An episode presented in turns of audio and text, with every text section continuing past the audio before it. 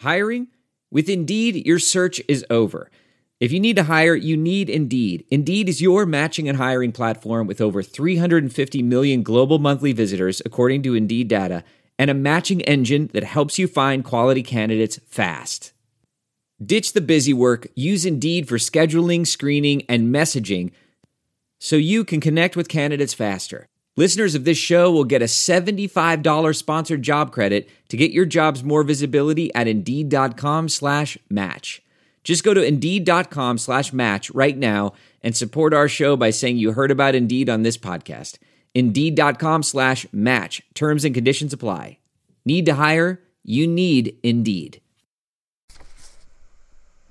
Listeners, let's talk about sex. S E X, baby, you and me, on me going down.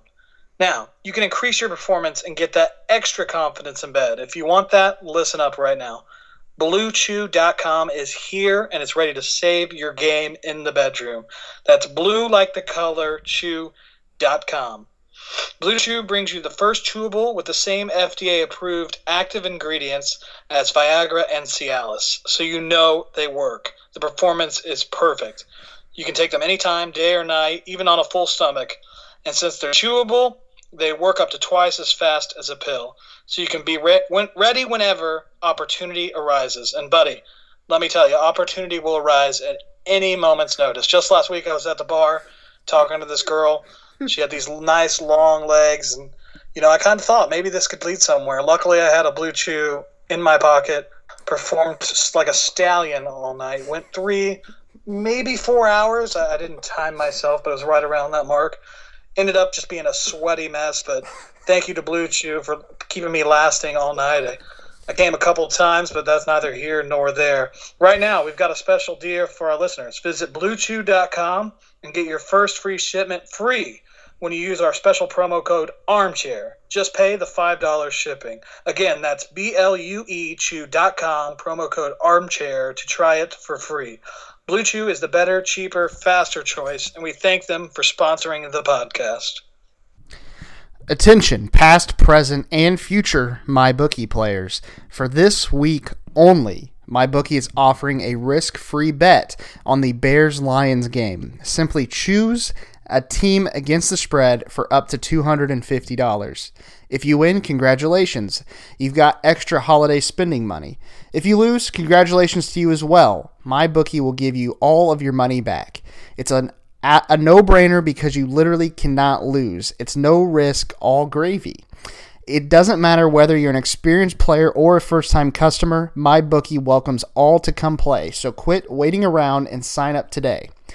Do you find yourself wanting to sports bet but have lots of questions? Don't sweat it. MyBookie's patient customer service team can walk you through the process, and the best part is if you join now, you'll still have one last shot to take advantage of their incredible sign-up offer.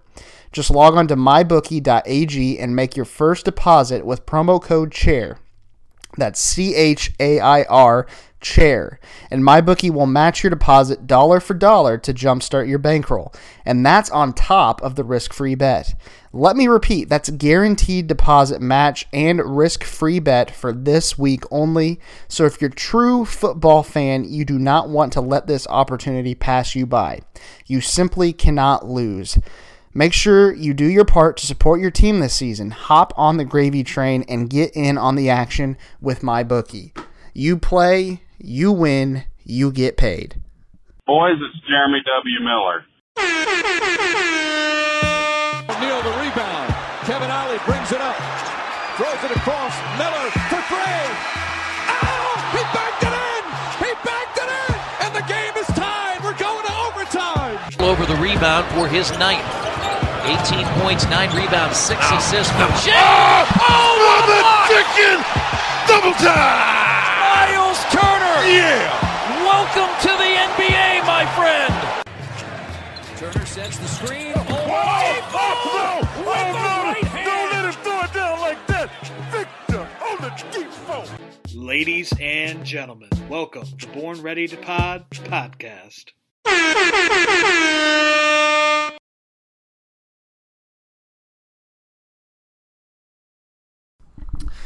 Welcome to episode 73 of the Born Ready to Pod podcast. We are officially back after taking, I think, about a two or three week hiatus holiday season. Very busy time.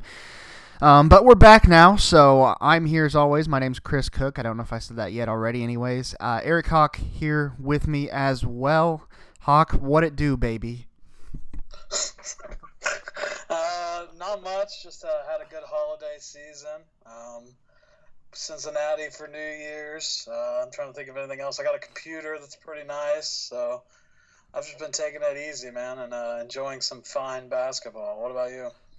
Yeah, no uh, real big plans over the holidays. Just glad it's over with. A lot of you know traveling to different places and not much relaxing for me. So I am glad it's over with and we can proceed on into this new year, 2020.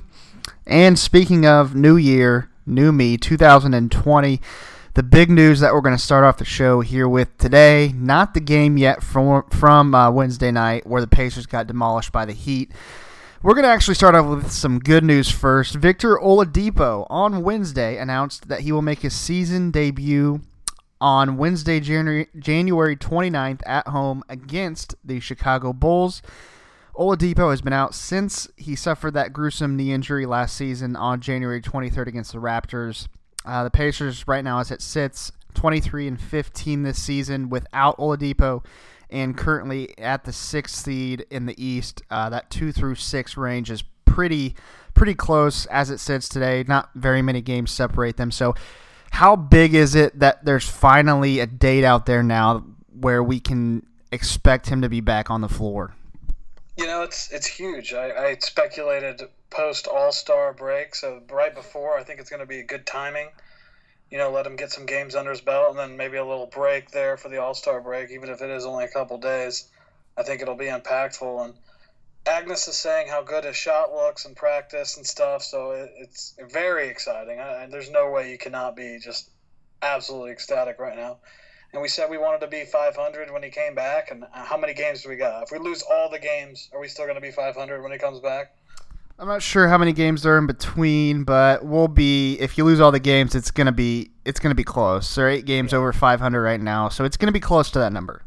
Yeah, I don't expect us to lose all those games. We got some some winnable games coming up, but yeah, it's very exciting. That news broke uh, kind of out of nowhere, and you know, just just a lot going on now. Yeah, so I think it's like you said, it's good to have a date now um, because there was a lot of speculation. Um, Pacers fans going into the season, when will he be back?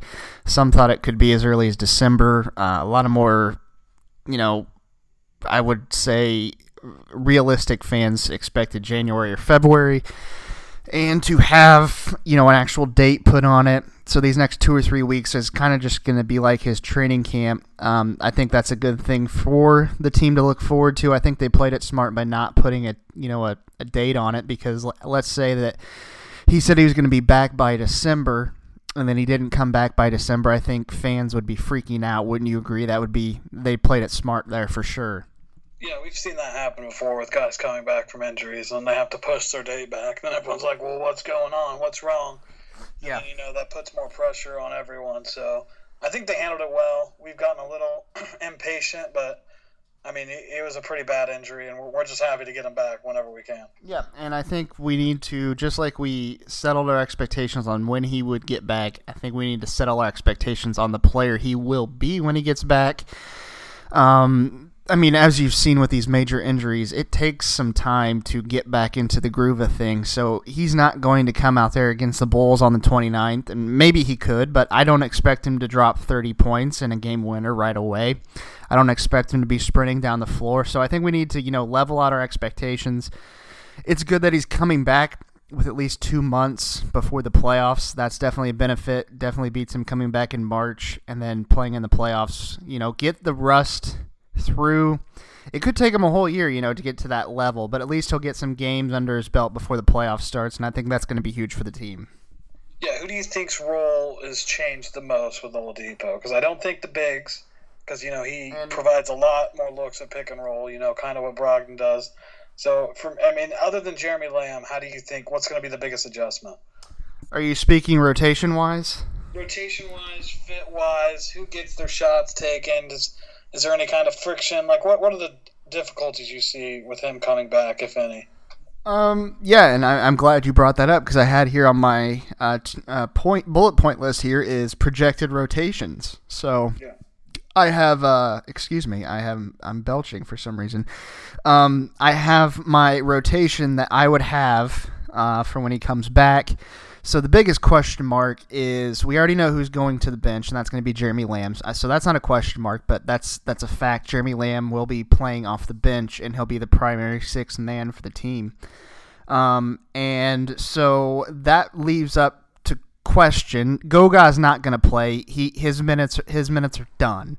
Uh, unless Turner and uh, Sabonis both get in severe foul trouble, his minutes are done. He might come in for a minute here and there, like he is now, but his minutes are done, especially with Oladipo coming back. I'm sorry, you Goga fans out there, but anyways, the biggest question mark is who plays between Aaron Holiday and T.J. McConnell. Holiday had those stretch of games where he was starting the Toronto Rap- Raptors game. I believe he had 19 and 10 uh, big shots down the stretch.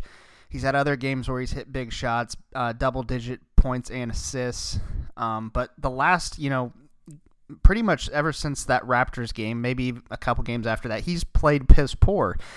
Um, he hasn't looked like himself. His shots haven't been falling. I think his confidence has kind of dwindled. So I think when they signed McConnell, they were expecting him to be the third guard, but he's really, I mean, he's he's outplayed what fans and I think the um, the uh, organization has thought that he could play to this point. So I, don't know. I think I think everything remains the same, and we can talk about McConnell and Holiday here in just a second, a little bit more. But my rotation, uh, a- as I have it, is uh, Brogdon, Oladipo, backcourt, uh, Warren and Sabonis, and then Turner at the center. Uh, that's in the starting five. Obviously, that's what it's going to be.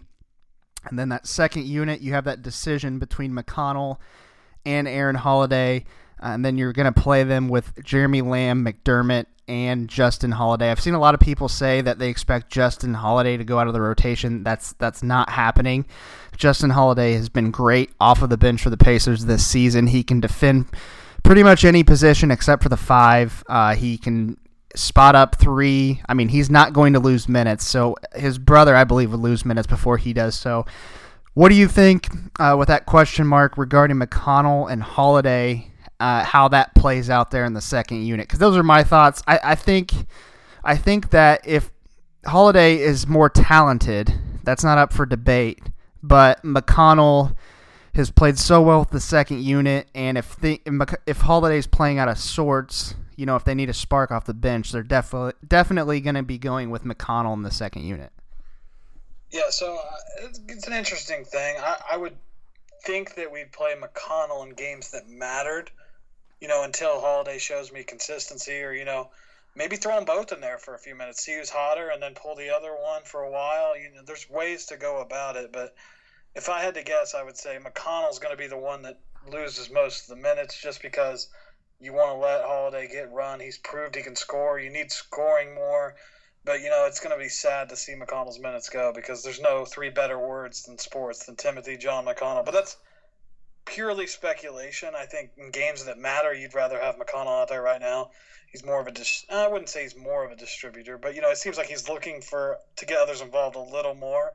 Even though Holiday is really good at finding assists at times, so they're they're very similar. Uh, Holiday's obviously the better scorer and shooter, so I, I think that's the way they're going to go and just kind of see how that rotation works out at first. But you know, I trust McConnell more honestly from what I've seen. Yeah, and I, I think that is there. You know what you're going to get out of McConnell each night, and he's going to be consistent. He could put up increased stat lines, but he's not going to go out there and lay many eggs, and that's kind of what Holiday has done here lately. You don't know if you're going to get a great game out of him or not. So, going to be very interesting to see what McMillan does there. I know he favors veteran players, so I wouldn't be shocked to see him going with Holiday at the beginning, and then if Holiday struggles, he just is like, okay, we're done with this, and then McConnell plays the rest of the year. So that's definitely uh, in the cards because McMillan's kind of got a track record for doing stuff like that. But my other point is this is kind of you know we're in the era of you know load management and things like that. I think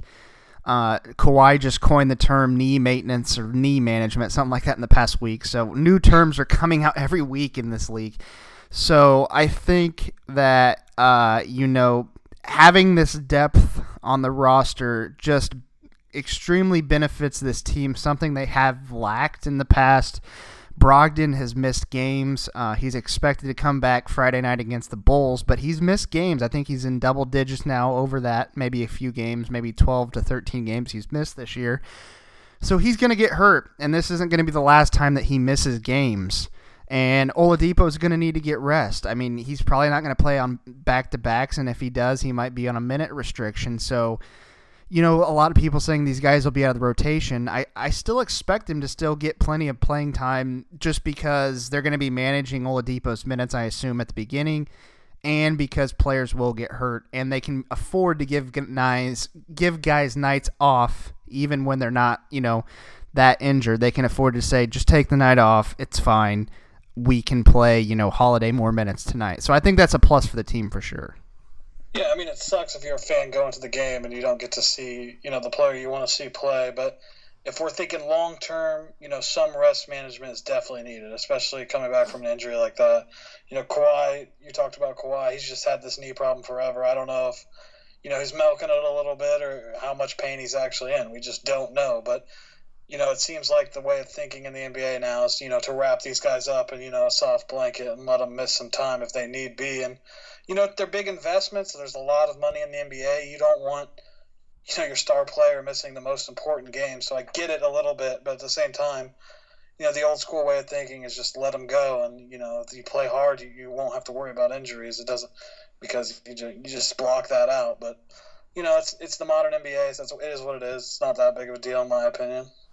Yep, and you know, I mean, it's a good problem to have. I'd rather have too much depth than no depth at all. So, a good problem for McMillan and the coaching staff to have. So my final point here uh, for Oladipo before we get into that Heat game, uh, eight games. Uh, he's returning eight games before the All Star break. You had mentioned that he's going to be coming back close to that. So when he comes back for the Bull game, Bulls game, they'll have eight games before they have, uh, you know, an eight or nine day break, whatever it is. Um, the Pacers play seven out of those eight games at home, which I think is going to be huge for him. Really? Yeah, that is yeah. big.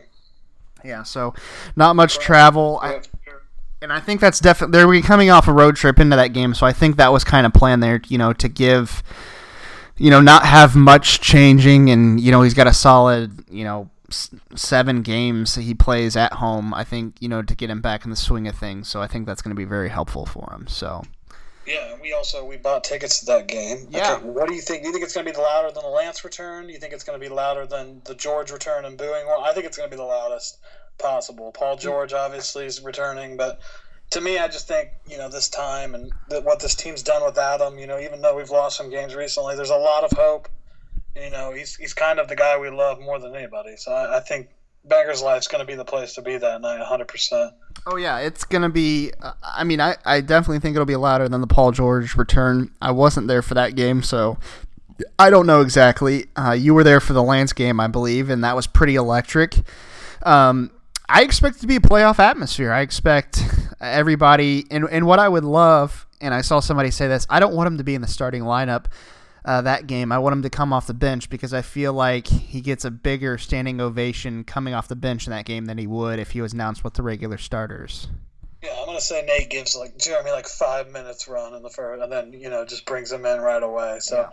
I can't wait for that. I got goosebumps just thinking about it, man. Honestly. Yeah, an interesting story in that with the tickets there. So uh, the game, or it was announced, Shams had had sent out the tweet, whatever it was and so uh, I had sent it to you guys in the chat. I think Jake had mentioned, "Oh, I'm I don't have anything going on that day. We should go." So I hurry up and get t- get on to Ticketmaster because I know these things are just going to skyrocket. Yeah. And somehow, I mean, we're we're sitting near mid court and we got three tickets at a discounted price, and they're going to give us a koozie, a towel, and a free beer, and all for that at like $75 plus the fee we had to pay for it, which was ridiculous. It was like 20 bucks, but still right now those tickets in that same section are going for $200. yeah, so and we're not selling. Those are not for resale. Yeah. Uh, not for resale. If you are willing to pay five hundred dollars per ticket, we would probably reconsider. Uh, but maybe it's got to be a significant profit. We're gonna have a great night. Uh, hopefully the Pacers don't don't lay an egg that night. But anyways, speaking of lay, Pacers laying eggs, last night uh, Pacers versus Heat Wednesday night. I mean, uh, Pacers absolutely destroyed 122 to 108 uh, at Bankers Life Fieldhouse. I say destroyed 14 points. It doesn't seem like a lot, but I mean the game was just out of reach the entire time. I think at one point they were down by over 30 points. Um, yeah. So the final score was much closer than the actual game. Uh, the big news, obviously, Jimmy Butler, T.J. Warren getting into it there uh, in the third quarter. They both got uh, so pretty much. Here's what happens. I'll explain it. You give your thoughts, and then we'll kind of go from there. Uh, Butler is attacking the rim. I believe he's coming off of a screen, and then Warren proceeds to grab his arm because uh, uh, Butler had a clear path to the basket, and if he hadn't done that, it would have been an easy dunk. So Warren grabs his arm. Butler overreacts and gets in Warren's face, shoves his chest on him. Uh, Warren doesn't move an inch, and they're going back and forth, back and forth. Uh, I think Warren called him soft and said, "I'll beat your effing ass." Um, so comments like that are going in there. Jimmy Butler's calling him trash. Um, and so they give double techs, and it comes back. They come back out next possession. Jimmy Butler gets the ball on the wing uh, and completely not even a basketball play, just elbows. And you know he's just baiting. He's baiting Warren, and Warren was dumb to fall for this, but he he absolutely wasn't a basketball play. It was an over exaggerated elbow offensive foul called. Warren, like an idiot, just claps in his face. Uh, they get him for the technical, so he's out of the game. And then Jimmy Butler proceeds to blow a kiss as he's getting uh, walking to the locker room. Uh, but the refs don't see that somehow, and he stays in the game. So, what were your thoughts from the interaction? Uh, that's pretty much the breakdown there of what happened in the game. We'll talk about a little bit what happened after the game here in just a second. But about the altercation during the game, uh, what were your overall thoughts? it made the game more exciting. I will say that at the beginning, but Jimmy Butler just, from my eyes, he looked like a little bitch. And you know, there's a lot of blame on Warren too. I mean, he was definitely, you know, antagonizing him on. But I'm going to stand up for my guy a little bit. And Butler, you know, he's not really going to punch. He's not really going to do anything. He cares too much, like about anything other than actually fighting anybody on the court. I, I would assume, but from what I saw last night, I I don't see how you can say Butler Butler wasn't just doing this on purpose, trying to get under his skin. I, I don't know what his, you know, motives were, but to me, he came off looking the worst. And then his after the game press antics were also suspect, quite weird. You know, I, I don't know. It was it made the game more exciting, and it you like to see a little bit of that, but at the same time, I thought Butler should have also got his second second technical and thrown out of the game. I don't think it just should have been Warren. Yeah, and the, my other point here is, uh, so if Jimmy Butler acts like this tough guy, and I don't know much background on him except he went to Marquette and he's played for the Bulls, the Wolves, Sixers, now the Heat. So I don't know his growing up story. Maybe he got in a lot of fights and things like that. I personally, I've never been in a fight before. So um, I in that situation, Jimmy Butler has never shown us on the court, from what we've seen, that he's been in a fight. At least not that I know of that he's actually fought somebody. Um, and so if you're going to talk all that smack that he did, and then after the game do that and he's never even been in a fight. I mean, it's kind of just it makes him look like an, a dumbass. Um, he had every opportunity to do anything he wanted to Warren there. He could have punched him in the face. He could have pushed him. He could have kicked him in the nuts. He could have literally done anything. All it was was a chest bump, and he was yelling. And so, if you're such a, this big tough guy and you put off this persona, the the refs like a f- few feet away from them. Jimmy had all the time in the world to do whatever he wanted. And don't tell me it's because he was being smart and didn't want to get suspended. Who cares if he gets suspended three games for a push? If he's that big of a tough guy, he's willing to do it. Um, and so he just waits for the ref to come hold him back. And it's just that typical NBA moment where they're just like, oh, hold me back, hold me back before I do something. So Jimmy just starts going insane once the ref gets there. So fake tough guy in my eyes for sure. Yeah. And I mean, Butler's had he's had an interesting life growing up. He's had some trouble for sure, but I just think at this point in your career, you're kind of past that, aren't you? Like what what could T.J. Warren have said that really set him off? Like what what was his antics? They were beating our ass. I mean, he just must have just wanted to get some self motivation. It's the only way I could see. And the fake tough guy, he nailed it on the head. I don't think Butler's really about that action at this stage in his career. He's making too much money. He doesn't he doesn't really care this deeply. Yeah. Um, so after the game, he does the press conference, pretty much to you know summarize what he said. He called Warren trash several times. Um, so he told Warren not to be disrespectful, whatever, or he was saying Warren's being disrespectful, and then he proceeds to be disrespectful and call another man trash, another pro basketball player trash. Um, and then he told Warren to watch his mouth and then he proceeds in the interview to uh, drop the f bomb and uh, you know I don't know what he said a few other curse words. Um, so he just went off in the interview, pretty much just saying that Warren, the Pacers were dumb for putting um, Warren on him. He can't guard him. He's not on his level. No one's questioning T.J. Warren. He, he's not on Jimmy Butler's level. That, that no one is questioning that. Um, but let's remember, Jimmy Butler scored 14 points last night. Um, that was the funniest part of it all. He had yeah. 14. He acted like he just had a career night from the field, which yeah. was it was just a, it was just weird. And he does things out there where you know he, he had rebounds and he had several assists, but I mean the big thing was that the Heat were making shots. The white guys were making shots, and I apologize if you hear my dogs barking. They're barking at absolutely nothing because they're freaking assholes. But anyways, um, uh, the biggest thing is uh, the white guys. I mean, they just were they were deadly from three. I think at one point I messaged the the blog chat and I said the Heat have made eight threes. Seven of those threes have came from white guys. So I, I mean, they were just hitting their shots. Pacers were playing piss poor defense, but Jimmy Butler to suggest that you know T.J. Warren is some shitty player and and doesn't you know, he didn't say he didn't belong in the league, but when you call another man trash, you're kind of suggesting that. Uh, and Warren's been having a great year. So I mean, people are going to look at Warren and think of Phoenix Warren in this situation, and and it's not fair to him. Um, and the other thing is, a lot of those players after the game, the Heat players, you know, they were retweeting Jimmy stuff and and, and egging him on. Um, you know, using emojis and stuff that these these kids like to do these days. They were egging Jimmy on, pretty much, you know, accepting his stupid behavior. Um, and you didn't hear a peep from the Pacers players. Uh, and TJ Warren actually came out today and was very professional in his interview. So I think it kind of speaks to the point that Jimmy Butler is an immature little bitch, um, and he's he fits right in in Miami because he plays with a bunch of these young guys.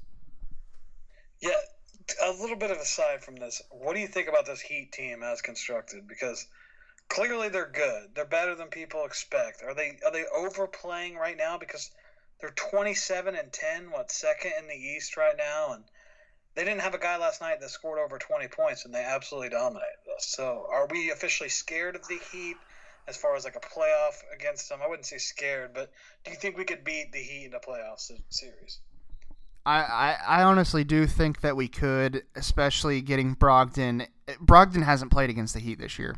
Um, we lost by one point to them in Miami. Last night was a dud. I, I don't care if we played, you know, the Hawks, which we did lose to them, but give me another bad team in the NBA. We would have lost to them last night. That's how bad we played. We we did not play how we've played all season. It was a piss poor performance from the coaching staff to the players. The only player who showed out was Sabonis. Other than that, no one else had a good game.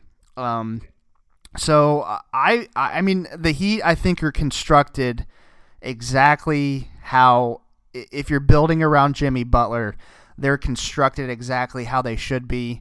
Um, they have a bunch of young guys who, you know, they're they're tough. I wouldn't say they're tough because Meyer, Meyers Leonard blocked us on Twitter. Uh, we'll get into that in just a second. But anyways, they're they are persistent. They can make shots, um, and they seem to their, attitudes and things like that seem to fit a lot more with Jimmy Butler than kind of a passive attitude like Karl-Anthony Towns and Andrew Wiggins. So I think that's what's working. He's kind of playing pickup basketball with them right now, and it seems to be working. If it'll work in the playoffs, I don't know. I, I definitely think they're going to be a top four four team for sure, though. And if the Pacers finish in that fifth slot and they finish fourth, I would love to see them in the first round of the playoffs. I mean, look at who else is in those? I mean, I would rather play them than Philly. I feel like. Um, excuse me, and I'd rather play them than Boston. 100%. Uh, who's the other one? Don't want to play Milwaukee, obviously. I, I guess I guess Toronto. I I mean, I, I'd rather play them. Uh, Toronto, the, the Siakam, and uh, they have Gasol, and uh, I forget who else uh, didn't play against us. Anunoby. So yeah, I, I would probably rather play them. It would probably be them and then Toronto. Yeah, I agree.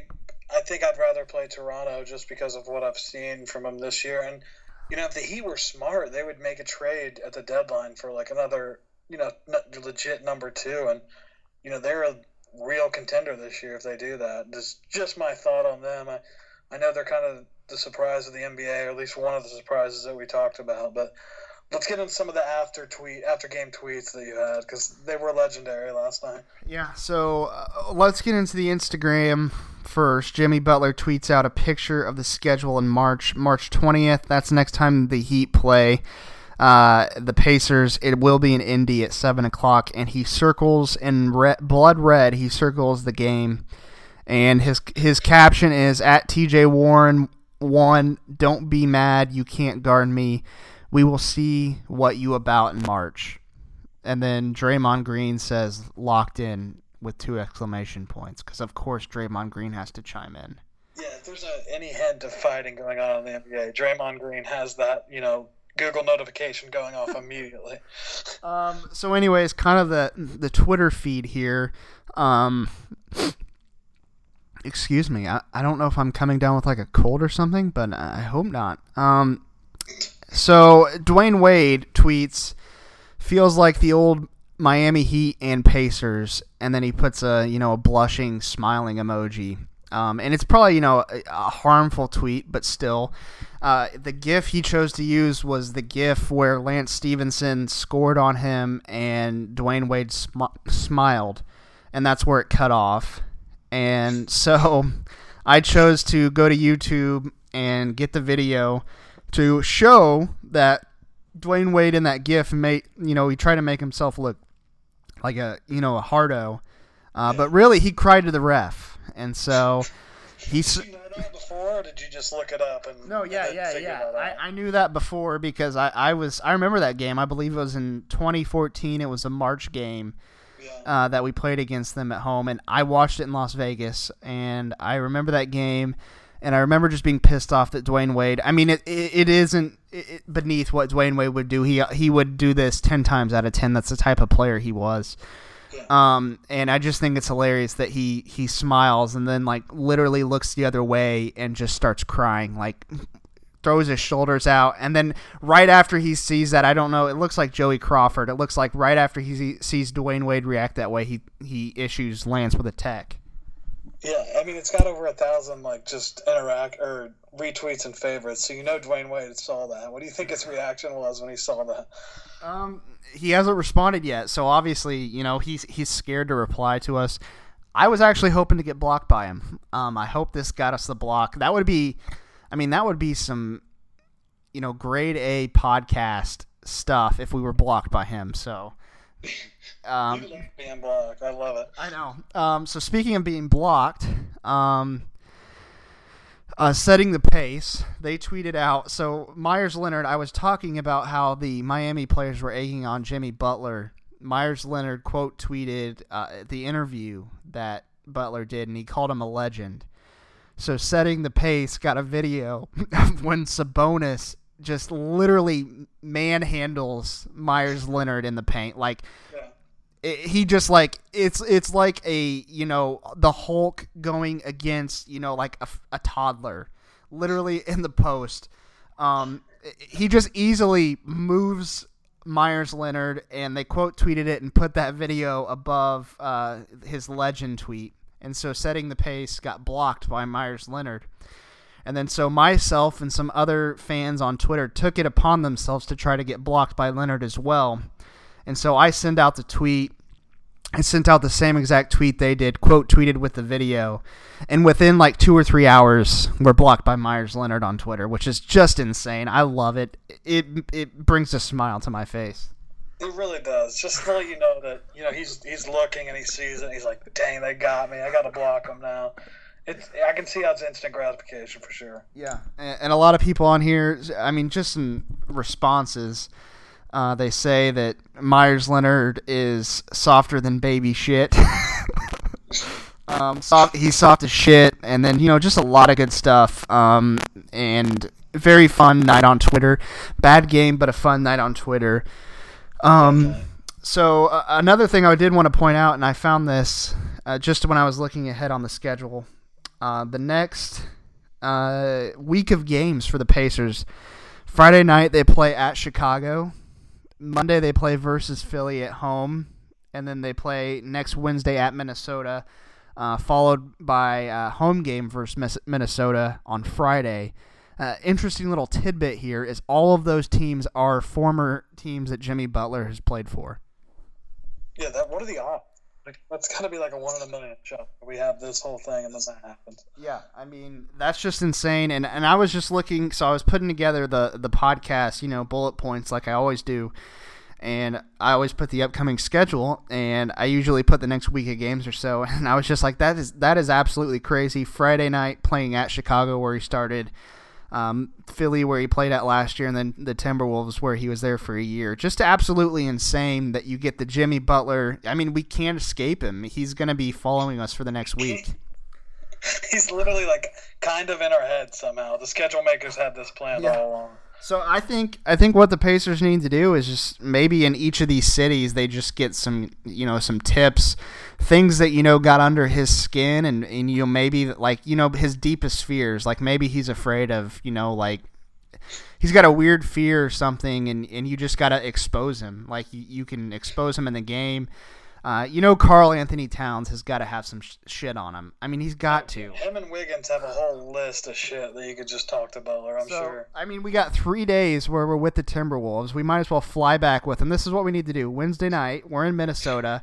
We just need to be like, you know what, Timberwolves steak dinner on the plane. Fly back with us to Indy because we got to play Friday night against each other again. You guys stink. Just give us the easy win. Um, and while we're at it, just give us some tips on Jimmy Butler. What what makes him scared? What are some things that you know get under his skin? And and you know they just need to make take advantage of this type of schedule. Um, and I think it would be an absolute slap in the face to Jimmy if they go four zero. Oh. Yeah, find out about some ex girlfriends. Maybe uncover some kind of money laundering scheme he's up to. There's a lot of ways you can do it. Yeah, for sure. Um, and, and a little more of a serious note: Malcolm Brogdon. He's been out for the last few games sore lower back. He's expected to play against Chicago on Friday. Knock on wood, but my goodness, it'll be good to have him back in the lineup. Yeah, I mean, you said it earlier. He's got this little history now of being injury prone. Might be a reason Milwaukee didn't re-sign him just for all that money, but you know, I still think that can be knocked if you just get healthy and you know just play game. I, I don't think the injury thing's necessary gonna follow him. Hopefully, he just gets healthy and plays. You know, that's that's what we're all hoping. Yep. All right, well, that's all I got here. Opening remarks here on Oladipo. Big news there. Pacers heat that dud, and uh, big game against the Bulls. Pacers have lost six of their last nine games, so uh, they need to go on a nice little win streak here before Oladipo comes back. Um, so that's going to wrap this first part of our show up. And next up, we have some topics here for Around the Association. So uh, we will be right back.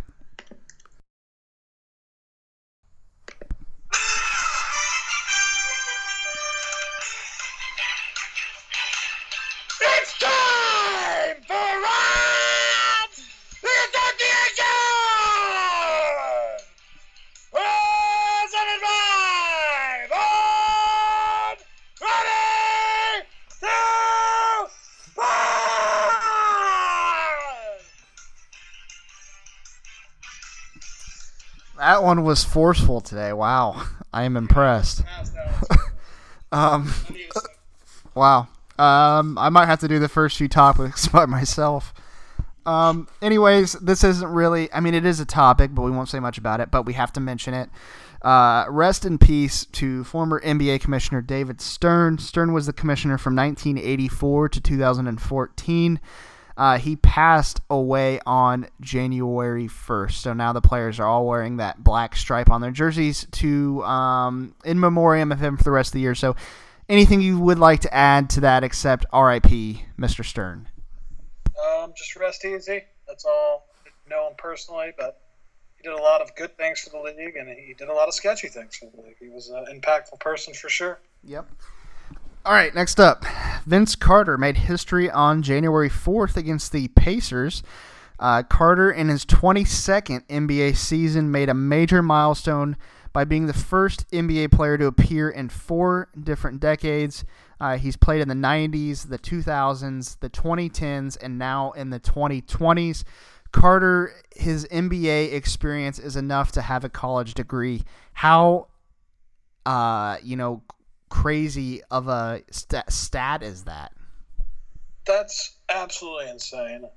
Obviously, he started off his career as this great player, and he's kind of written a book on how to transition into like that leadership role perfectly. And they're basically just paying him to be a mentor in the locker room. It seems like when he does get minutes, he's not bad. You know, he's a good passer. He makes the right basketball plays. He's not going to be able to drop 20 every night, obviously, but it obviously hasn't really helped out the Hawks. But in the long term, with those young guys, I think it might. You know, and that's kind of what they've hoped. And he still makes a good living. And is he for sure retiring? Yes, he has announced he will retire at the end of this season. Okay, yeah, that makes sense. So, will he get one of those commissioner all star spots? I'm guessing. Um, that's what a lot of people were talking about. I don't know if they're gonna. Yeah, I don't know if they'll do that with him or not, but uh, they might as well. You know, I mean, uh, what was it last year? It was Dirk and Dwyane Wade. Yeah, and this year so, I guarantee it's Carmelo and him. If, if I had to guess, I don't know who else you'd pick in the West that's retiring or whatever. Yeah. But you know, it's weird because Melo probably wants to play next year too. So I don't even know if he'd accept it. And I don't know if this is something they're going to do every year. But you know, for Vince Carter, it seems like they should if they did it for those other two guys. Yeah, I don't know. It'll be interesting to see. Um, he's what 42 now, so I mean, it's amazing that he's played this many seasons, um, and obviously not at the level that he used to be at. But for you know those early 2000 years, I mean, he was when especially when then when he got traded to the Nets, I mean, he was good there for the first couple of seasons he played. So uh, it, it's it's it's shocking to see he's still in the league, but I could definitely see him after he retires being a, an assistant coach and then maybe working his way up. That seems like you know he enjoys this mentor stuff, so maybe that's something that he's interested in. But um, anyways, uh, it, it's a great stat and first player to do it, so cool thing to see. Um, next up, Cavaliers head coach John Beilein pissed off his own players on Wednesday during a film session. During the film session, Beilein suggested in the in the uh, session that the Cavaliers players were no longer playing like a bunch of thugs. Beilein has since backtracked on the accusation and claims that he meant to say slugs instead. Uh, Beilein has called and apologized to each player individually, as it was reported by Woj. Uh, the Cavaliers are currently 10 and 27 and haven't responded well to his college coach mentality. You've seen Kevin Love freaking out on the court here recently. So, what do you think about that interesting headline? He tried to say slugs. I mean, that's quite a backtrack. Yeah, well, let's just start at the beginning here. There's has there been anybody that's had like a worse transition to the NBA in recent memory? I mean, we can obviously agree it's not all his fault. The veterans didn't buy in at all. They're definitely not. But just speaking about Kevin Love, I mean, he's been a total bitch about the whole situation. You know, there's a guy like Chris Paul who had a similar thing happen to him, and look where they're at now. The Thunder might actually make the playoffs. He's done a great job there. And then, you know, a guy like Kevin Love, who people generally like across NBA Twitter, across the league, and he's just to me, it's kind of like Jesus, man. Like, talk about a 180 on the way people are going to perceive you now. At least me, I, I kind of think he's just a, a, you know, entitled little pussy because of that. but those are my thoughts. The thug comment necessarily. It's 2020. I mean, things are taken out of hand all the time. Things, you know, they're not actually how they appear. There's no way he's meant that like a racist slang term. I mean, he's been a head coach at a major college basketball program, getting recruits to go there consistently for years on end in the Big Ten, for God's sakes.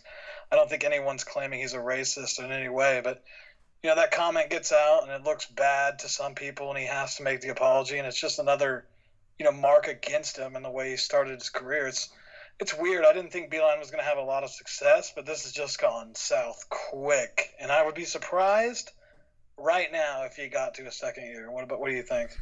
Yeah, I, I don't, I don't know. At the rate it's at now, and these random stories popping up, you've had players stories before this that said players aren't, you know, listening to him in the locker room, things like that, and that's obviously the veterans. So I, I think he probably ends up at another major college program in the next, you know, two or three seasons. Maybe he gets one more year after this. I don't remember how many years they signed him to. Maybe it was four or five, but if you're going to be the Cavaliers and you're going to bring in a college coach who has all this experience with young guys and and you're you know you haven't been tanking but you have these high draft picks you have Garland uh, you have Sexton and some other young guys you have to commit to being that young team. And so what I mean by that is Kevin Love wasn't going to come in Tristan Thompson isn't going to come in and buy into Beilein's message which is you know playing hard all the time, uh, that college mentality. So you know Garland and Sexton, they're fresh out of college, and you know they they're used to that type of coaching in, in, in high school and in college, and so that's really kind of shot himself in the foot. I'm not saying that he hasn't been at fault for some things, but like. I just think the organization needed to do a better job. If they were bringing in a college guy, they needed to put him in a position to succeed better rather than handing him these veterans like Kevin Love, who who has history of you know being a wuss, as you had mentioned, and Tristan Thompson, and just being like get them to buy in because they're not going to buy in. Kevin Love signed his contract. He made a shit ton of money. Uh, he committed to being in Cleveland. He knew what he was in for when he signed the contract, and now he's acting as you said, like a little like like a little bitch. So it just it, it's the organization. I think number one should take the fall for this because they didn't put him in a position to succeed when they committed to him. Um, and I guess that's kind of just what you would expect from the Cavaliers. Without LeBron James, they're just a trash organization. Yeah, I mean, you, this is a team and organization that you want a franchise, you want a championship with. You got to have some connection. You got to try to give it a chance, especially you signed a four-year, 120 million dollar deal I mean, he has three years after the season left on the deal. Who wants to pay Kevin Love that much money? Not a contender because they can't afford it. So it's going to be, if he gets traded, it's going to be to another team that maybe a French contender, but no one actually would expect to win. So it's it's mind boggling, and, and I don't I don't really know. Yeah, I, I think uh, obviously it's the coach who is always you know public enemy number one, so the blame's going to go on him you know, rather than you know Koby Altman and and uh, what's the what's the owner's name? Uh, I can't think of it right now. Dan. Dan. Uh, Snyder. No. no, no, no. All right, we we're not moving on until we look this up because it's pissing me off. How do I not remember his name? God, I can't remember it either. If this was 2014, we would all remember it. Dan Gilbert. Dan Gilbert, and I apologize. I said owner. I meant governor. He's the governor now. Yeah. Um. So yeah, I, I, like I said, it's just it, it just doesn't make much sense to me. Um, the organization hasn't put him in a position to succeed. I think this is just a nitpicking article. Like you said, I don't think he meant anything bad by it whatsoever. He needs to watch what he says, but you know, it, it's it, it's a stupid article, but he's going to be crucified for it. So, um, moving on. Um, Celtics guard Kemba Walker was called for two technical fouls against the Spurs on Wednesday night and was ejected for the first time in his career. Walker was issued with a technical after saying that was an effing foul, man. After he got completely demolished on a screen by LaMarcus Aldridge, which sent him to the floor. Um, Walker remained cool after that, um, but then the ref like was staring at him and just threw him out uh, for absolutely no reason uh, by calling him for another technical. So uh, this was the first ejection of his career. Um, so uh, I'm not really necessarily the topic here. Uh, you can talk about it, and maybe you've watched the video. But how? I mean, NBA officials, and especially with the Pacers game last night, a couple incidents there, uh, just in the same night. I mean, how much are they in their feelings uh, you know, re- recently. You had Isaiah Thomas from a few weeks ago uh, getting thrown out um, after making contact from the ref. It just seems like some of them just have a way too quick of a trigger to throw guys out for no reason. And Kemba, with you know that track record, he's never been thrown out before. It, it just seems like they they think the game sometimes they just ruin the experience i guess I, I don't know what i'm trying to say there but they ruin the game experience by making it about them Yeah, maybe a little bit. I watched the play. Kemba definitely got fouled. Legal screen, no doubt. Got shoved to the ground almost by Aldridge. And then he, he, he yelled at the ref a little bit. He gave him his mind. He gave him, you know, what he thought was well. And all I thought within his rules, you know, he's kind of a star player. You're allowed to do that a little bit. I think maybe a tech was warranted, but the double tech toss out was absolutely astonishing to me. I didn't understand it either, but that's just the way it is. You got the human element in it. The refs are human. They take things personal at times. Maybe he said something that we didn't hear. You, you just never really know. And I don't think it necessarily ruins the game. This doesn't happen that often. It seems like it's happened more lately, but refs are going to ref. Everybody hates them. It's the most unrewarding job in the world. They get paid decently, I guess, but as a guy who ref third through sixth grade basketball this past weekend, I can tell you it's, it's a thankless job, you know, and what do you do? You, you got to try to control the game. He might have thought it was getting out of hand. I, it's not that big of a story as far as the status of the refs. I think they've been fair in the games we've had recently. I don't think anyone's out to get anybody. So that's just the way I think about it. I think we just move on.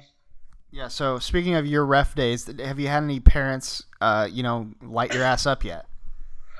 Honestly, only one game I refed where it was a bad. Most of most of these people realize, all right, this is third and fourth grade basketball. There's no reason to even really pay attention half the time. Calling travels don't even happen, so we can't really get mad at the ref. But once you get into fifth and sixth grade basketball, it's a little more physical. Parents are a little more into it. The games are a little tighter, and when the games are tight, you pretty much what I do is I just call it by the book most of the time, you know. So that's how I kind of deal with Yeah. it. But when parents chirp, you kind of just I look at them I'm like, listen, this is a Saturday league. We're playing half. We're playing on a side court. Like this isn't. We're not even in high school basketball. Like this isn't anything to freak out about. Everyone take a chill pill. He fouled him. I saw it. I'm the one with the whistle. You have to obey me. And then they shut up. You just got to put them in their place. Yeah. Some great tips there. You might have to write a referee book one day. Oh, I, I'm sure I will. All right, last topic here, uh, and then we'll wrap up the show.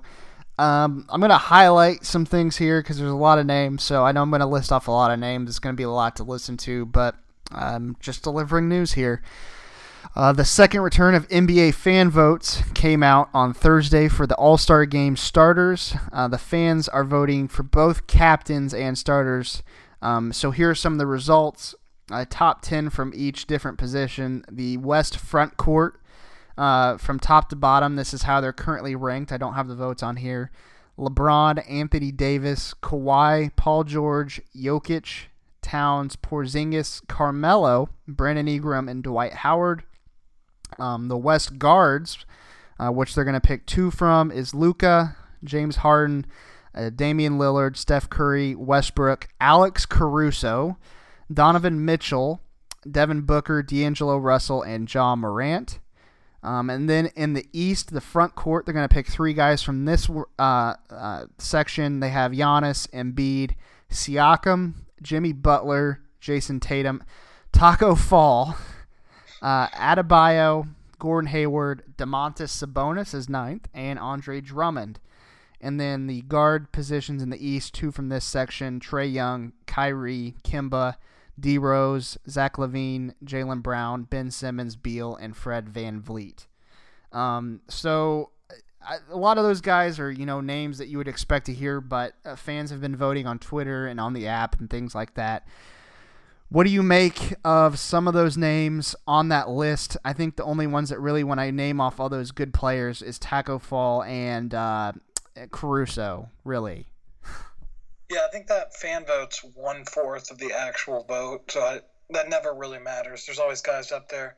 I remember when Zaza Pachulia was leading the fan vote when the Warriors had all the other guys making the All Star team. So that was, it's comical. It gets things stirring. It's good to have a little controversy on there, and it's probably legit. I mean, people love those guys. So there's nothing you can really say. If people are going to vote ironically, they're going to vote ironically.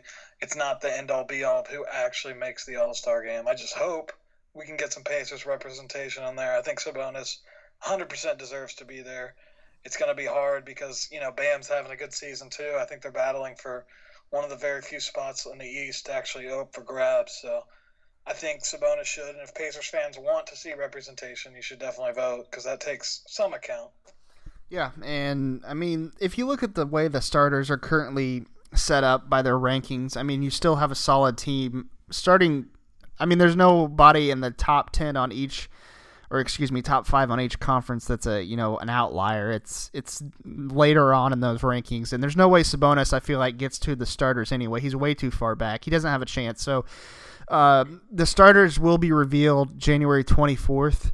Um, so there's a couple more weeks of that, but then the reserves they are selected uh, by the head coaches, and those are revealed a week later on the 31st. So um, I, that's when I would expect. And, and, Brogdon, I think he's missed too many games to to make it now. He was definitely on pace to be an All Star, uh, but since he's missed all these games, I don't think he's going to qualify. So I think for the Pacers, uh, their only hope is Sabonis, and I think he's going to make it. Yeah, there's no way he will miss. They will be the snub, and there's there's always at least the past two or three years there's been one or two injuries that open up spots too you hate to see it but it's always happened so well, at yeah. the end of the day there's no doubt in my mind he's going to be in chicago for the all-star weekend yeah and, and Embiid as well uh, we had just talked about a tweet that was sent out about uh, his his finger um, he's mulling his options he might have surgery i don't know how long the recovery time is so he, he's currently a starter but that could change if if you know he decides to get surgery and he's out for a while so yeah. I, I don't know what the timetable is on that, but like you said, some of these players will get knocked out because of injury. Knock on wood, uh, but that's just how it goes. Um, so, anyways, that's all I got for around the association. But I know, I know for sure before we wrap up and say our goodbyes to our loyal listeners that you would like to talk about your beloved Jeopardy tournament. Yeah, the Goat tournament it's been pretty good. I mean, the first episode I think was amazing. They came out of the gate and they didn't miss a question in the first round. I think Rutter might have missed a double jeopardy, but that's classic Rutter. Am I right? He's been missing double jeopardies left and right. Last night was definitely Jeopardy James's show. I, he kind of dominated, and you know Ken kept it close, but you can't miss the final double.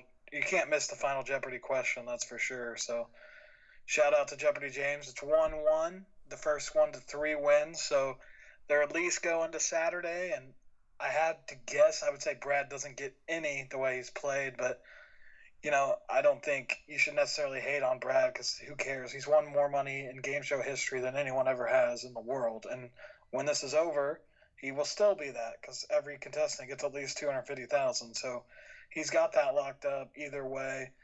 I think it's James's to lose, but you know Ken Jennings is right there, so you know they have this little weird rapport in the game, and it's like they're they know each other pretty well and these jokes. It's it's a different Jeopardy than normal, and it's I don't know. For me, it's hit a home run so far. I've enjoyed watching it. Yeah, I will be tuning in tonight. I missed uh, the second night because of the Pacers game, and so uh, I think I recorded it. I don't know if I'll go back and watch it, but anyways.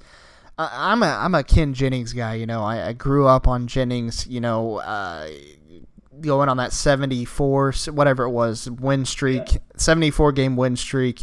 And so I would always go and I mean I never really watched Jeopardy but back when I was 13 or 14 years old when he did that I would watch. And so I would religiously watch at 7:30 for him to come on and completely dominate. So I didn't really watch Jeopardy James. I, I knew about him. I knew he became an internet sensation. Um, you know, do- completely dominating. I think it was last year. Um, and so I, I guess I, I, guess I know he's a really smart guy.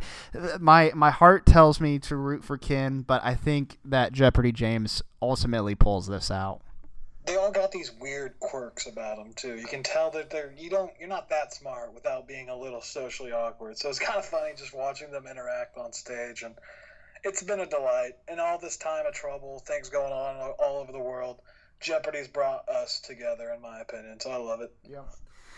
Yep, absolutely. So that's going to wrap up episode 73 of the podcast. And we should be back to our regular schedule now since the holidays are gone. Um, but, you know, we got to take a break here and there, re energize, and get ready uh, to deliver one of the best Pacers podcasts out there for you guys. So enjoy the rest of your week, your weekends, and uh, hopefully we get a Pacers win this weekend against the Bulls.